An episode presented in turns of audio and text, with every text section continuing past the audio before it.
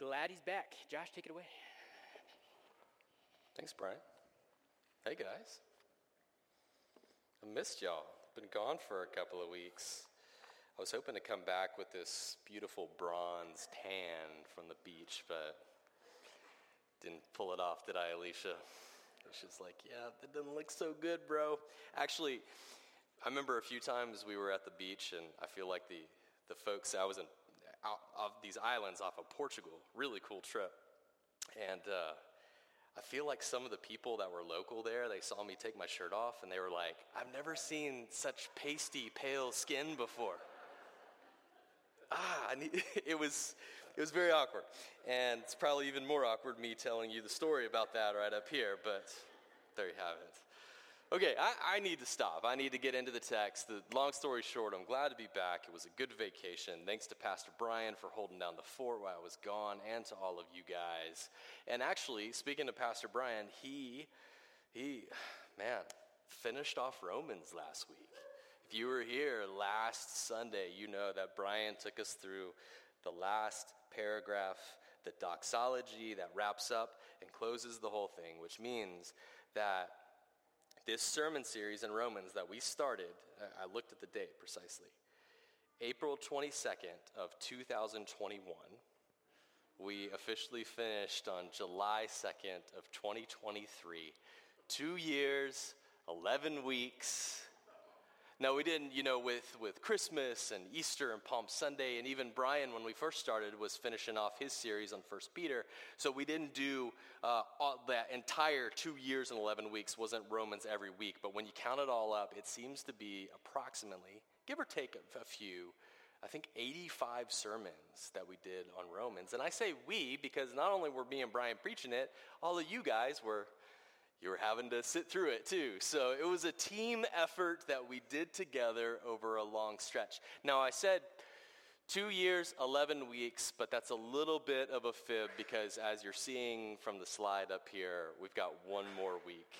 It's going to be two years and 12 weeks when it's all said and done. 86 sermons, because even though Brian preached through the end last week, we had talked about before I left that when I got back, I, I was going to take one more week to kind of do a summary, kind of a retrospective, to remember where we've been in Romans and to see some of the highlights. And so that's what we want to do today. And we're going to use just that one final verse to kind of launch us into that Romans 16, verse 27. So I'm going to ask if you're able to stand for the reading of God's word. This is Romans 16, verse 27. God's word says this To the only wise God be glory forevermore through Jesus Christ. Amen. Let's pray. Father, we're thankful. We're thankful that you've spoken to us, that we even have the privilege of opening the Bible and knowing that it's not just the speculation of man, but it's the very Word of God, that we can study it, that we can be changed and transformed by it, that we can hear your voice and your leading in it. And so we thank you that we even have the option to spend two years and 12 weeks studying your word.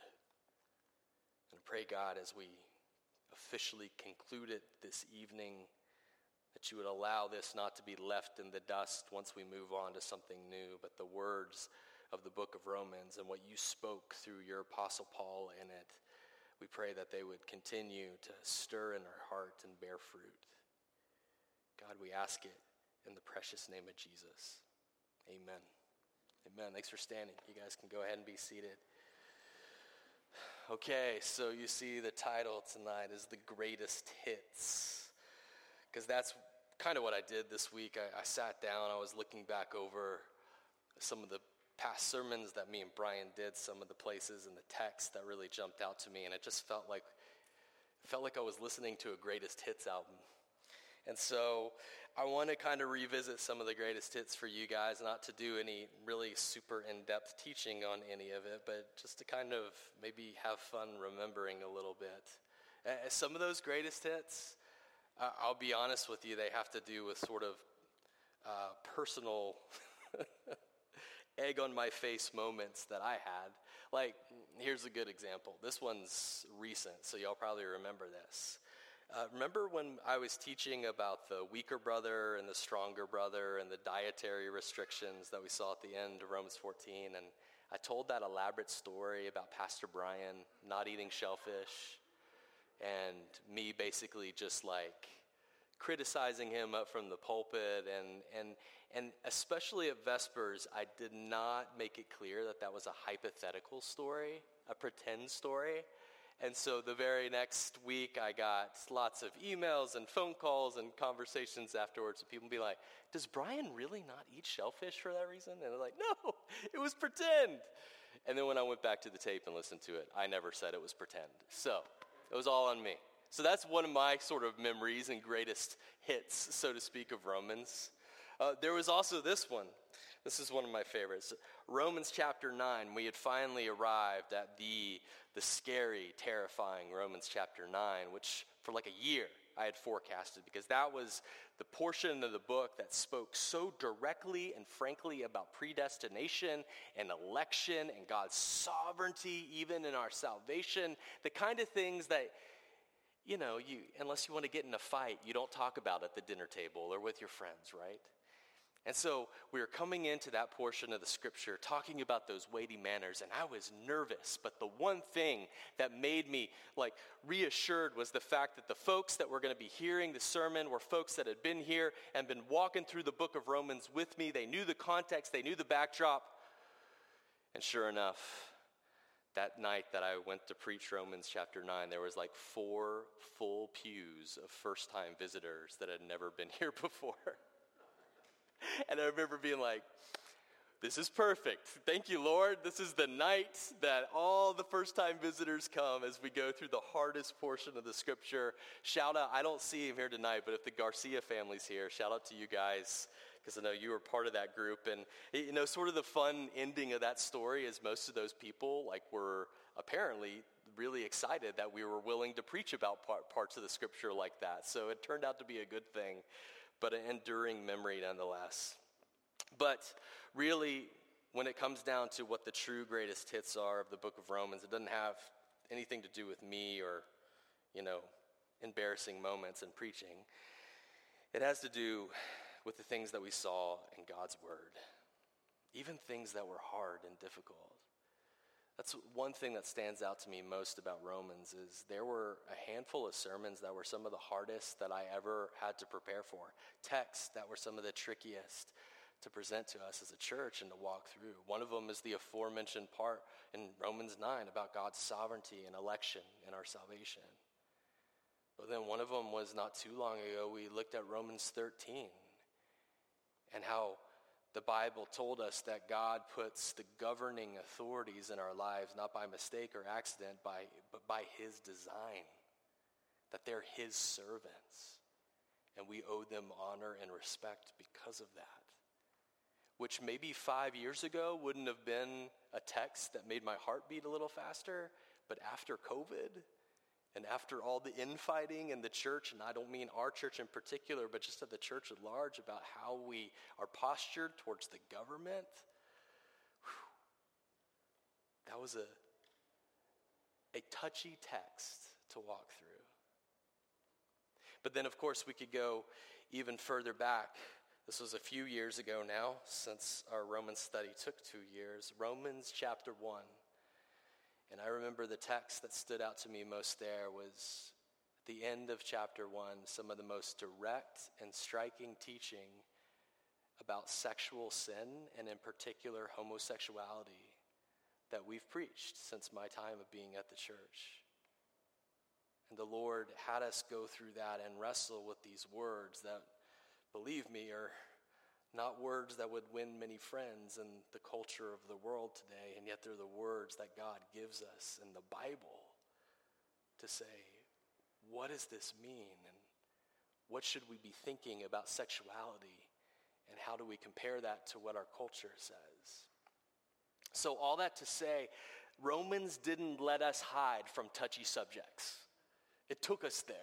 And it said, You've got to talk about this. You've got to think about this. Romans also didn't let us move really quickly through certain subjects. In fact, I was telling the folks up at Paradise this morning, I think I set my own personal record for the amount of sermons in one single chapter. Uh, I'll throw it out. Does anybody have a guess of the one chapter in Romans that we did the most uh, preaching from? Anybody? Yeah. Who said it? Eight. Molly got it back there. Right on.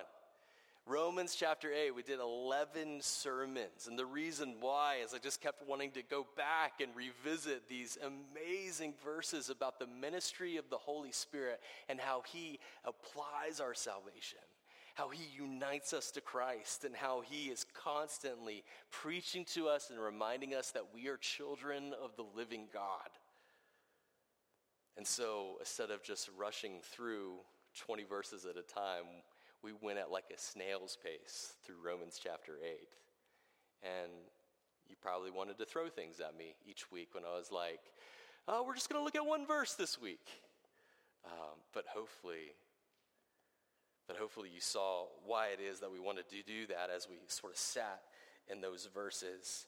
The final thing that I'm going to say as far as the greatest hits from Roman is not something that I can isolate just to one particular chapter or one particular verse because it's sort of this broad concept that you can see all through the book, and that is repetition of the gospel of grace. The gospel of grace showed up time and time and time and time again, no matter what we were talking about in Romans.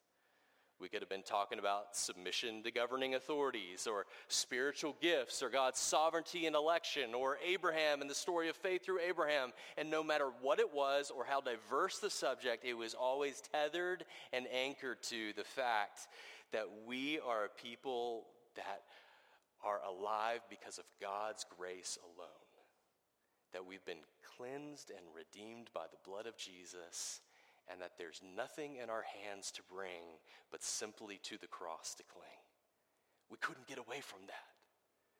And that is just another reason number a million one hundred seven thousand nine.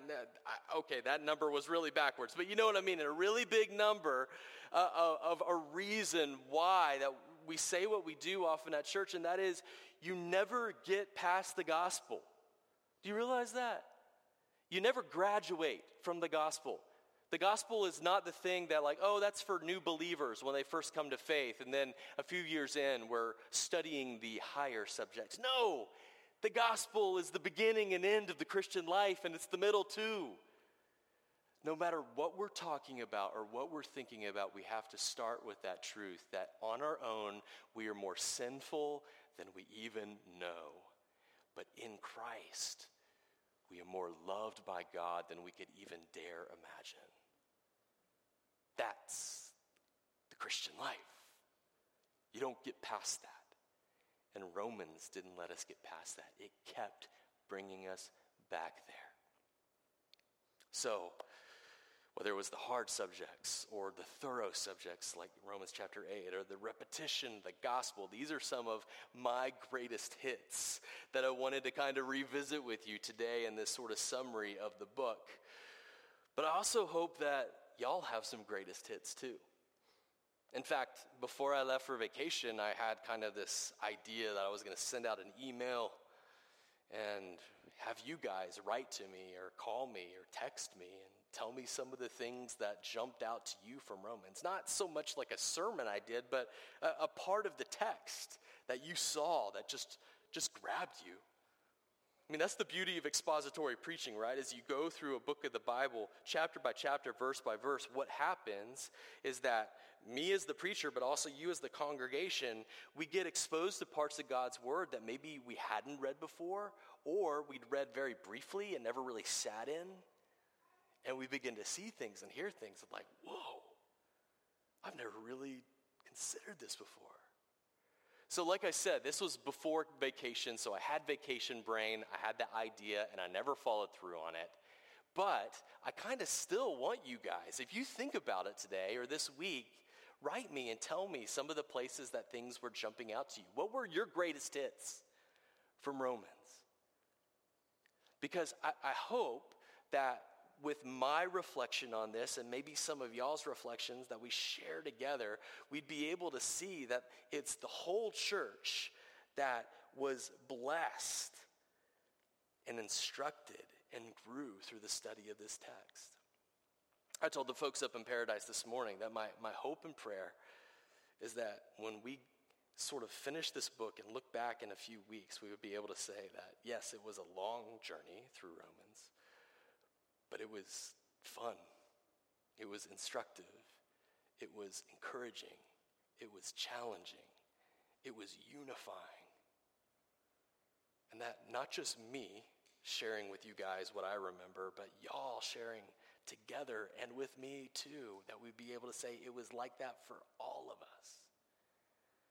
Now, there's one thing that I want to add to that list that's really why I chose the particular verse I did tonight.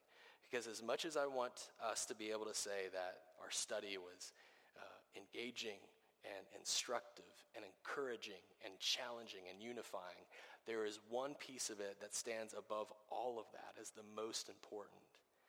And that is when we get to the end of this book and we look back on our study together, we'd be also able to say, our God was glorified in what we did and how we studied this book and what we learned from it. That's what the last verse that we read today said.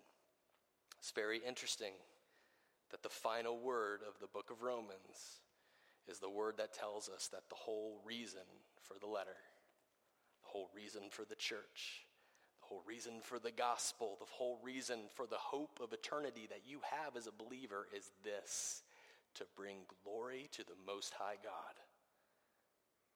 So his name is exalted in the whole universe, and Father, Son, Holy Spirit, our triune God, is magnified and glorified. That's the purpose. Let me read it to you again. To the only wise God be glory forevermore through Jesus Christ. Amen. So, my hope and prayer is that when we think about what we've seen through the book of Romans, when we reflect on what we've learned, we would be able to say that we were encouraged, we were challenged, we were unified as a body, but also our God was high and lifted up amongst this people we see him more glorious than we did when we started. That happens when we study the Bible because what we are learning, the particulars we're learning about, say, the gospel or ourselves or how to live within the church, they always move from that particular thing to shining the spotlight on the God who created it and made it and showing his glory in it. So I know that probably sounds a little vague and unclear. Let me give you an example.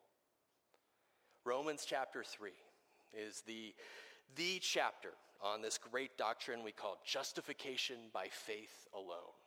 To be justified means to, to be made right before God, to have peace with God.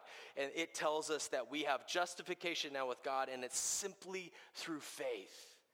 So, as we studied that portion of the scripture, as I preached on it, we saw a lot of things. We saw the fact that on our own we are sinners and broken and fallen. We, can't be justified on our own. We saw that, that Jesus shed his blood on the cross. He made a propitiation, that is atonement, with his blood to cleanse us, to forgive us our sins, and to make a way for us to be justified before God. We saw in it that, like I said before, that it's not something that we earn or we work for but rather it's something that we simply accept by belief and faith. So we're learning all these things about the gospel in Romans chapter 3. But we're also learning something else, at least if we pay close enough attention. We're learning about the God who put all those things in effect. And we're learning that this God is one who didn't insist upon his right to condemn us, but rather he championed love and grace.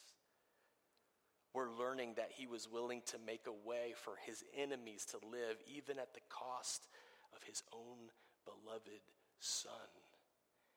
And as the spotlight is shining upon all these things we're learning about the gospel, so it slowly begins to turn and shine on the God who put all of it into motion.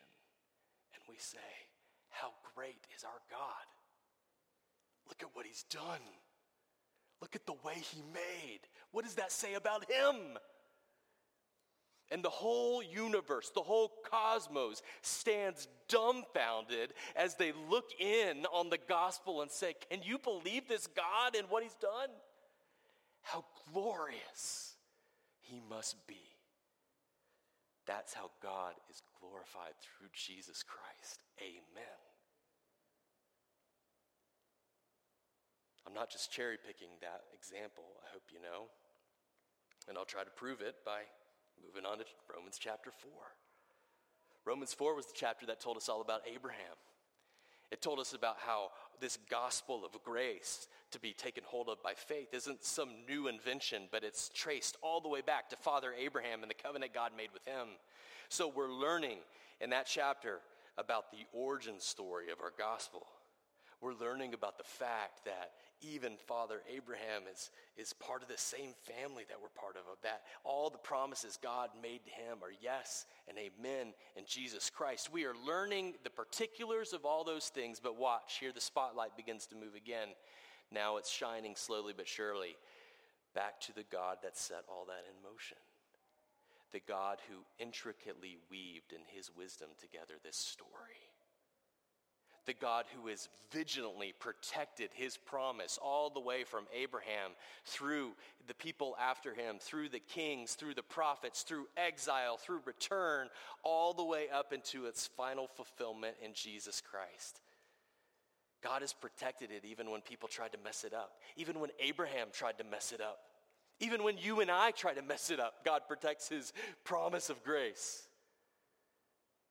And all that we're learning in chapter 4 is shining the spotlight back on this great God, the one who protects his promise and intricately weaves it through all of history. And once again, all the cosmos stand dumbfounded of saying, What kind of God is this? Glory, glory, glory. He must be more glorious than we can even conceive of. You know, and the, the call to worship uh, that Brian had us do earlier, we looked at Psalm 19. And I believe that psalm is primarily saying that w- what God has created through the heavens and the earth, they, they give testimony because of the way they were made to his glory. But I also think that part of it is they get to stand and witness to what he does for his people in the gospel. And they say, This God is more glorious than we could ever dream of. I could keep going.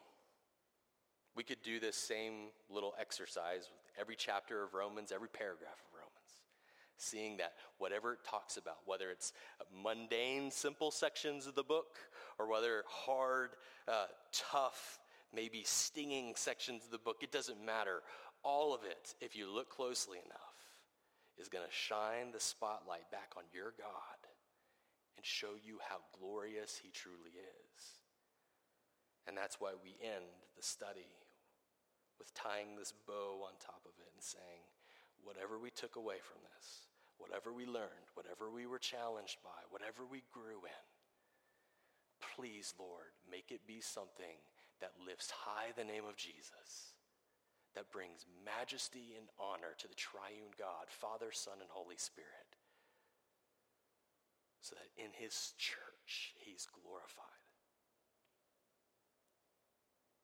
Feel like I need an amen. amen. It's so sad when you have to ask for an amen.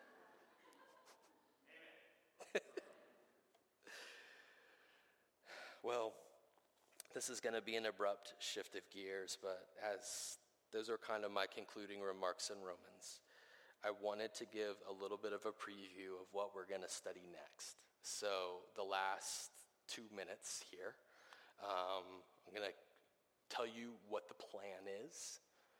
But, you know, like all plans, we hold them loosely. They're subject to change, perhaps. Um, but we've got two things that we sort of have in the pipe coming up. I'm going to tell you the, the latter part first, what we're going to start in the fall. So, starting September-ish, we are going to turn to the Old Testament. So, here's where we've been in the book, and then we're going this way, right about here to First Kings and Second Kings.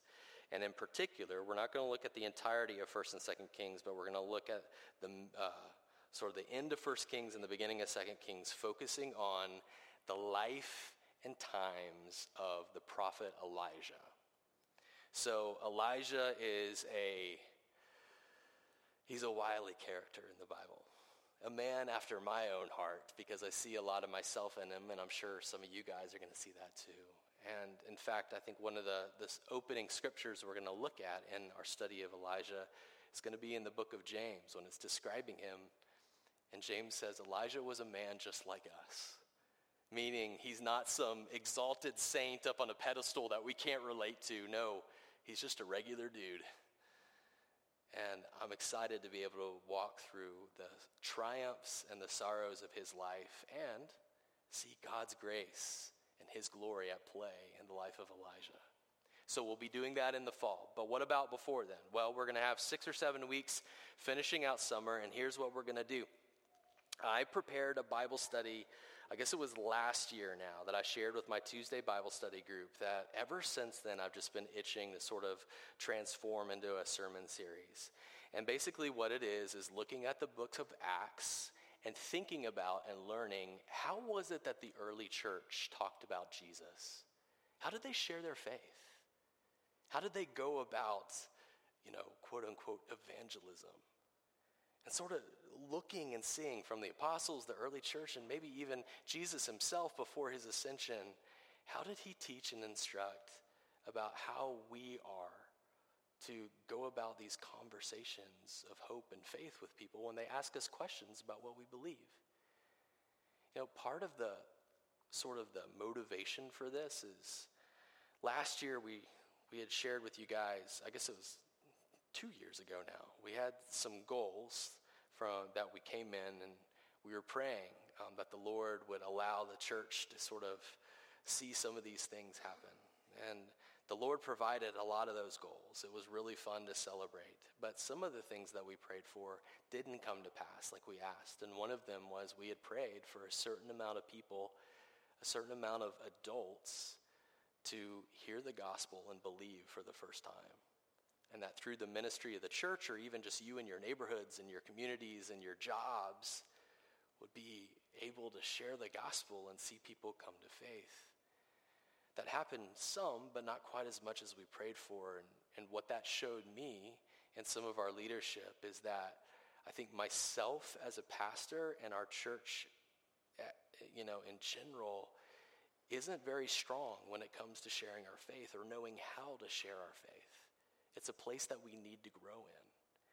And I really appreciate, you know, uh, our friend Chandler Connor. He actually has created these evangelism cohorts that he's put together to help small groups be able to explore ways to grow in and learn and sharing your faith. And that's something that I want to make available to you guys as we talk about these the next few weeks. Even the Bible study I did, I would love to share with other Bible study groups and fellowship groups or whatnot. But at least for the end of the summer, I want to look at those texts that show us how the early church thought about sharing the gospel and see if God might use that to help us grow in our confidence and our burden to see people who are lost come to know Jesus and be saved by him.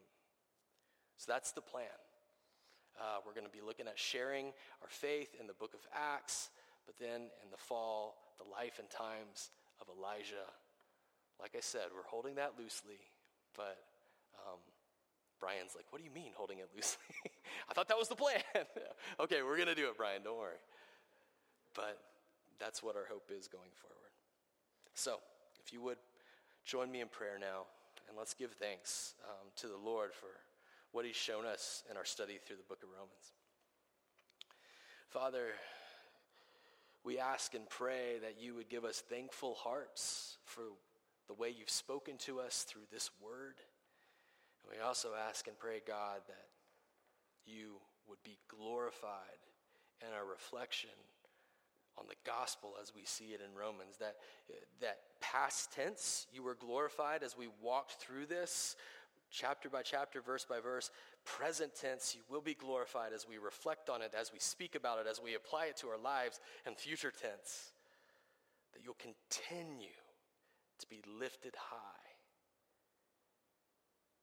in our consideration and meditation of your word. Lord, that's what we want is your glory and your majesty to ring out from this place. It's in the name of Jesus we ask.